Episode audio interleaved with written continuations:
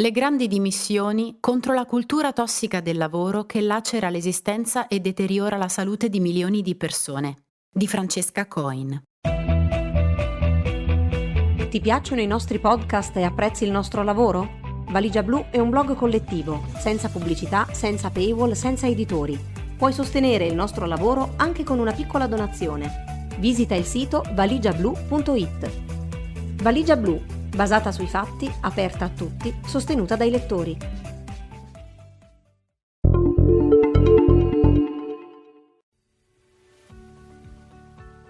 Le grandi banche di investimento e gli economisti mainstream sono terrorizzati dal diffondersi della cultura antilavorista negli Stati Uniti.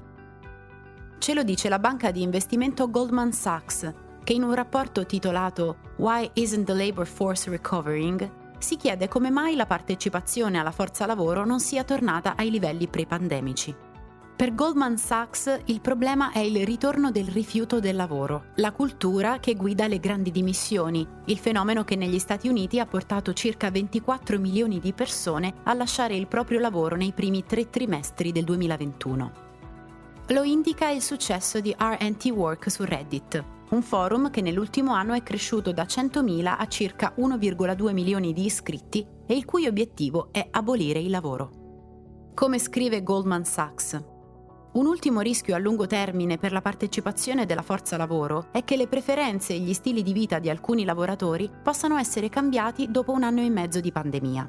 Il modo migliore per misurare questo cambiamento è attraverso i social media, la bacheca RT Work di Reddit, che incoraggia gli individui a ottenere il massimo da una vita senza lavoro, è aumentata in popolarità questo autunno ed è ora anche più popolare della bacheca R Wall Street Bets, che ha guidato un'impennata nell'attività di trading al dettaglio all'inizio di quest'anno. Di conseguenza vediamo un certo rischio che alcuni lavoratori scelgano di rimanere fuori dalla forza lavoro più a lungo, se possano permettersi di farlo. La bacheca RT Work di Reddit è dichiaratamente antilavorista. Come scrive un post rappresentativo, il subreddit è anti-work, non reform work. Non siamo liberali, un'ideologia capitalista. Siamo di sinistra, anticapitalisti e vogliamo abolire tutto il lavoro. Al suo interno troviamo storie di vario tipo, c'è il lavoratore che si licenzia dicendo al capo vai a farti fottere dopo essere stato pressato a lavorare mentre piangeva la morte di un genitore, dice Doreen Ford, fondatrice e moderatrice del forum. Un altro che decide di dimettersi piuttosto che rinunciare a trascorrere la festa del ringraziamento con la sua famiglia. Di fatto, RT Work è un forum in cui le persone si incoraggiano a prendere posizione insieme contro lo sfruttamento del lavoro e si danno la fiducia e gli strumenti per farlo. Negli ultimi mesi RT Work si è trasformato in uno spazio di organizzazione virtuale in cui discutere di scioperi, dimissioni, rifiuto del lavoro e sindacalizzazione. Su RT Work le storie di sovraccarico, burnout e esasperazione trovano solidarietà, condivisione e nuove strategie. È questo che inquieta Goldman Sachs. Per Goldman Sachs RT Work è un problema simile a R Wall Street Bets, il movimento di resistenza finanziaria esploso a inizio anno. Un po' come è accaduto allora, su RT Work la discussione è cresciuta continuamente, sino a innescare il più caldo autunno degli ultimi 40 anni. Ho lavorato 90 ore a settimana, distrutto il mio matrimonio, non ho potuto veder crescere i miei figli, ma hey, abbiamo creato un prodotto importante, ha scritto Cat Cosgrove su Twitter. Ah, bene, ma almeno sei ricca adesso. Oh no, no, no, no, ma sono felice di aver reso ricche altre persone. Storie come quella di Cat Cosgrove ben rappresentano il cuore delle discussioni di RT Work, che iniziano sempre dalle esperienze personali per creare convergenze o riflessioni collettive. Come la storia di un utente che ha assistito la moglie malata di cancro per 5 mesi, spendendo tutti i propri risparmi di 20 anni perché si potesse curare. Nonostante entrambi avessero un ottimo lavoro e un titolo di studio nei migliori college americani, per rendersi conto alla fine che anche se fai tutto secondo le regole, questo sistema ti divora, ti prosciuga e ti sbatte sulla strada. Di fatto, RT Work parla di lavoratrici e lavoratori che lasciano il lavoro dopo essere stati sfruttati in modo cinico per anni. Racconta l'impatto dannoso che un lavoro dequalificato, sottopagato, precario, afflitto da continui tagli al personale, da un carico di lavoro troppo elevato e da una cultura tossica, ha sulla salute e sulle relazioni. Parla di salari aumentati del 5% in 40 anni, mentre i profitti aziendali si sono centuplicati. Si sofferma anche su come il luogo di lavoro sia diventato un luogo di abusi e di mobbing, in cui qualunque richiesta della direzione viene considerata legittima, mentre non è mai il contrario. Come fa notare questo post?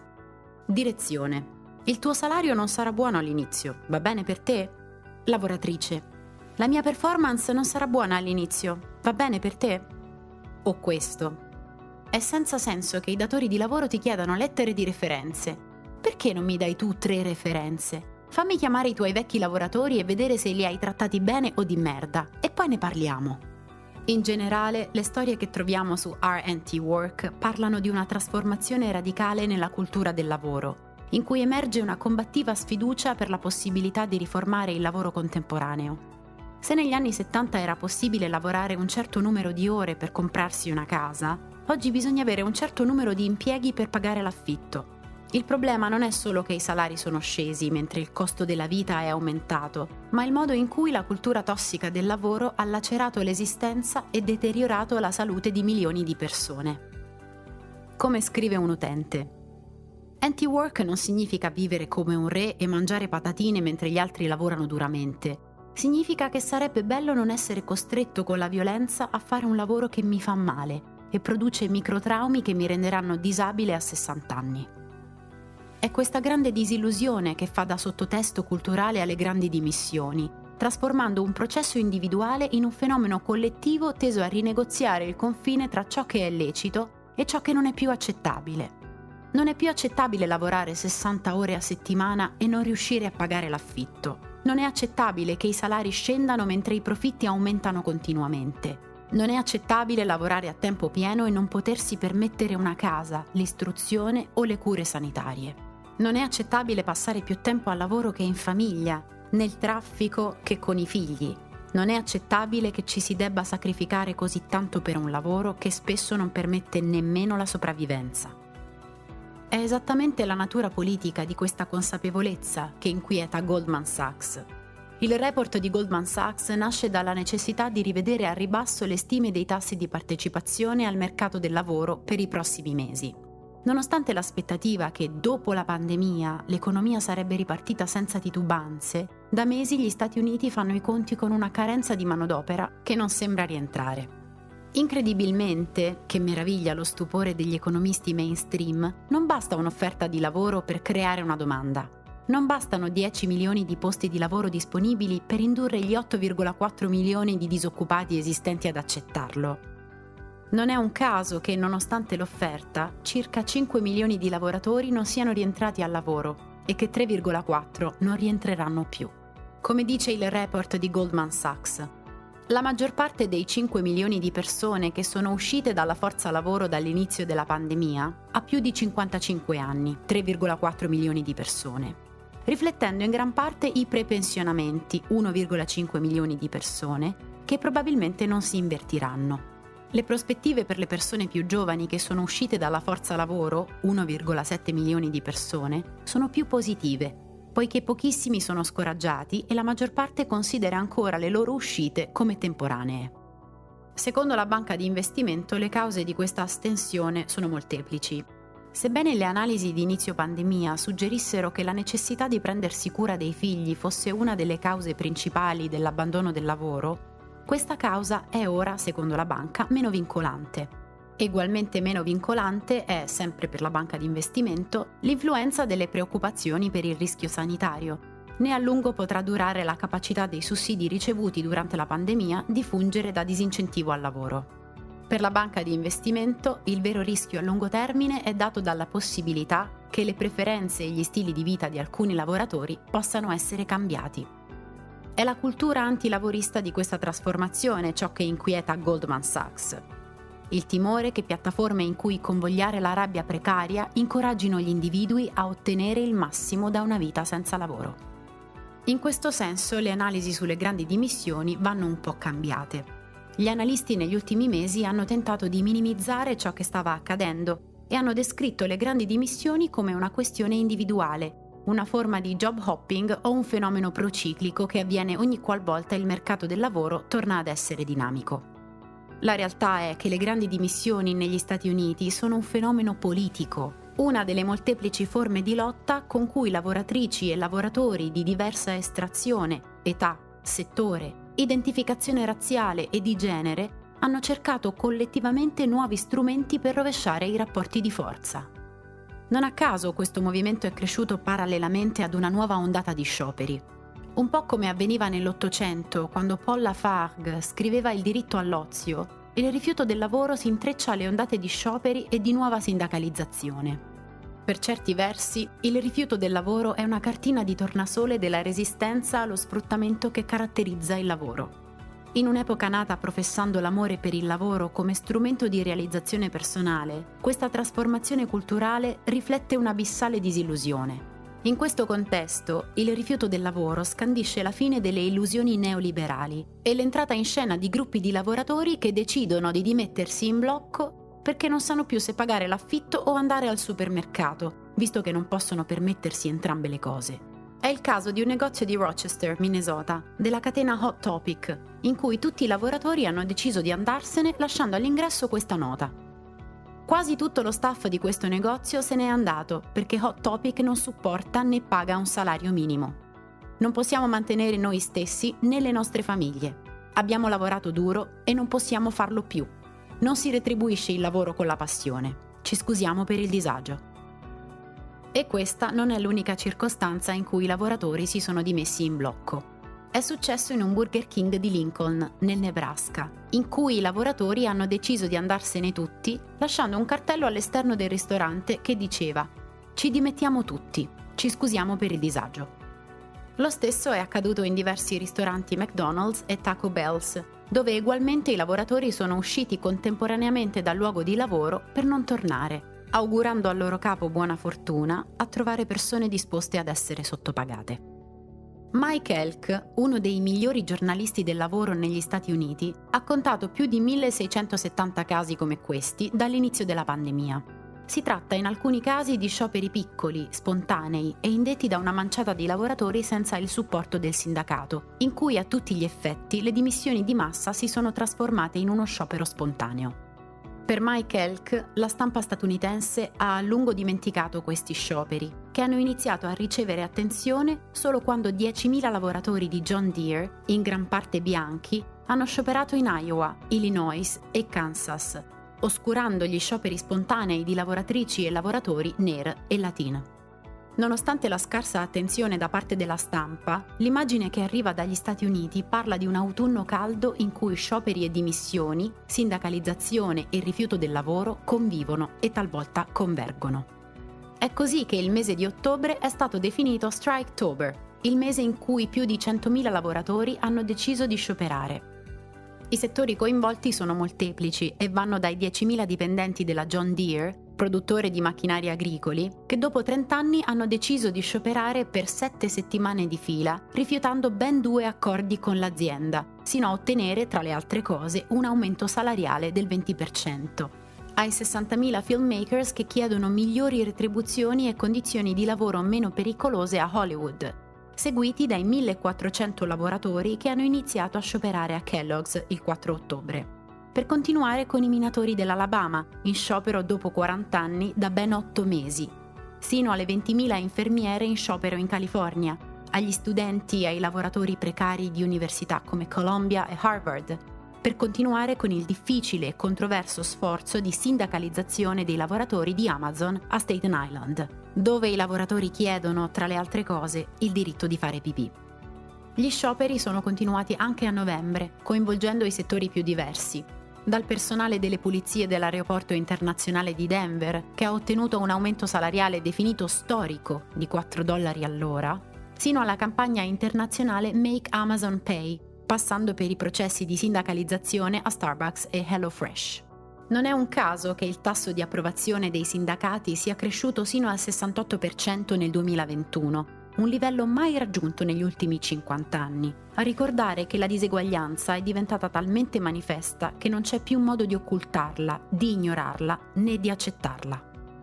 In questo senso ha ragione John Herman quando scrive sul New York Times che le grandi dimissioni indicano un cambiamento sismico nelle attitudini che le persone hanno verso il lavoro. Abbiamo sempre pensato che il lavoro fosse così poco tutelato che bisognava tenerselo stretto perché non c'erano alternative. Ma quanto sta avvenendo rivela un ragionamento di matrice opposta. Perché quando le condizioni di lavoro si deteriorano in modo così ineludibile, bisogna chiedersi cosa si perda realmente a lasciare andare un lavoro di merda. Pensiamo al caso dei call center di Taranto, in cui il lavoro veniva pagato 0,33 centesimi all'ora. È davvero sensato chiedersi come si fa a vivere senza un lavoro così? O ha più senso chiederci come si fa a vivere con un lavoro così? Di fatto le grandi dimissioni sono il sintomo di una grande resa dei conti da parte dei lavoratori, in cui ciascuno soppesa i costi e i benefici del proprio lavoro.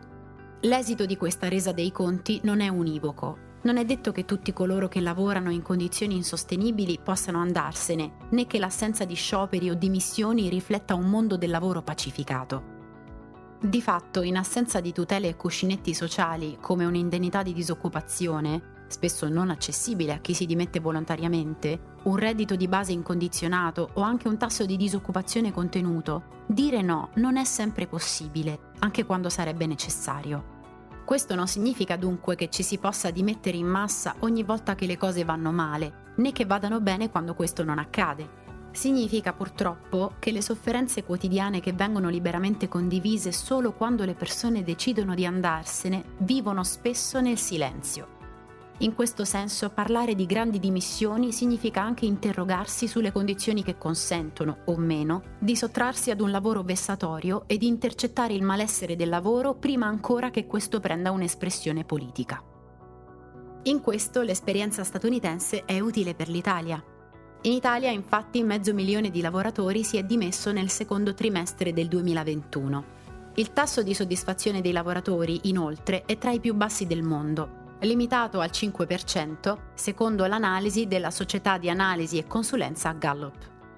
L'Italia del resto è l'unico paese d'Europa in cui gli stipendi negli ultimi vent'anni sono diminuiti invece che aumentare, come dicono i dati Ocse, in cui la pressione fiscale è mediamente più alta rispetto agli altri paesi europei, nonostante salari e tutele sociali siano più basse, come dice il rapporto su salari e occupazione in Italia della Fondazione Di Vittorio in cui il mercato occupazionale è caratterizzato dalla crescita dei contratti a termine e del lavoro dequalificato. L'Italia, in questo senso, è sempre più spesso un luogo di lavoro povero e contemporaneamente è anche il paese con il tasso di occupazione più basso d'Europa dopo la Grecia, 62,6%. In questo contesto parlare di grandi dimissioni significa anche fare i conti con un malessere quotidiano che non necessariamente trova forma politica, data la difficoltà di passare da un impiego all'altro in un mercato del lavoro depresso, povero e precario. Manca per certi versi una piattaforma in cui convogliare la rabbia precaria e far emergere tutte quelle espressioni di malessere che caratterizzano il lavoro contemporaneo, per trasformare l'insoddisfazione individuale in un processo politico e collettivo. Se infatti è giusto essere cauti quando si guarda la situazione italiana, è altresì lecito pensare che anche in Italia l'aumento tendenziale delle dimissioni volontarie negli ultimi anni parli di uno stato di emergenza che non può più essere trascurato. È indispensabile quindi dare voce alle motivazioni che spingono al rifiuto del lavoro anche in Italia. In fondo, come diceva Joseph Lane Kirkland, se il lavoro duro fosse una cosa bella, i ricchi l'avrebbero tenuto tutto per sé. Vi siete dimess o volete dimettervi? Se volete raccontare la vostra esperienza, scrivete a fracoin.gmail.com.